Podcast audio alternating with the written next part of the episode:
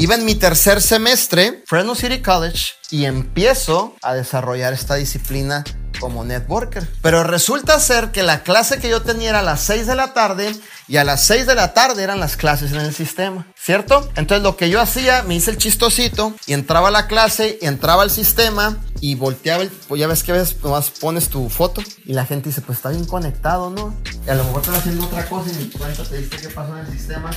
Y yo la quise aplicar así, dije, no, pues voy a dejarle, le pongo aquí mi foto y pongo el teléfono ahí. Dije, José Luis no se va a dar cuenta dónde estoy. Pero José Luis no se le va una, brother. Y me habla. Me habló como tres veces, oye, ¿de qué hablamos ahora en el sistema? Y yo, yo en la clase en la universidad no estaba absorbiendo la información. Mm, estuvo buenísima. No, hablaste del ganoderma. Ay, qué raro. Hablamos de otra cosa, campeón. Hasta que, pum, le tuve que decir, ¿sabes qué? La verdad no estoy 100% conectado al sistema. Me dijo, o te decides bien, brother, a realmente a correr esta industria o vete a tus clasecitas.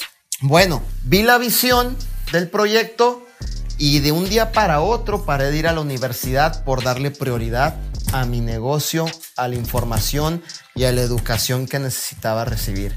Con esto no te estoy diciendo que tú lo tengas que hacer.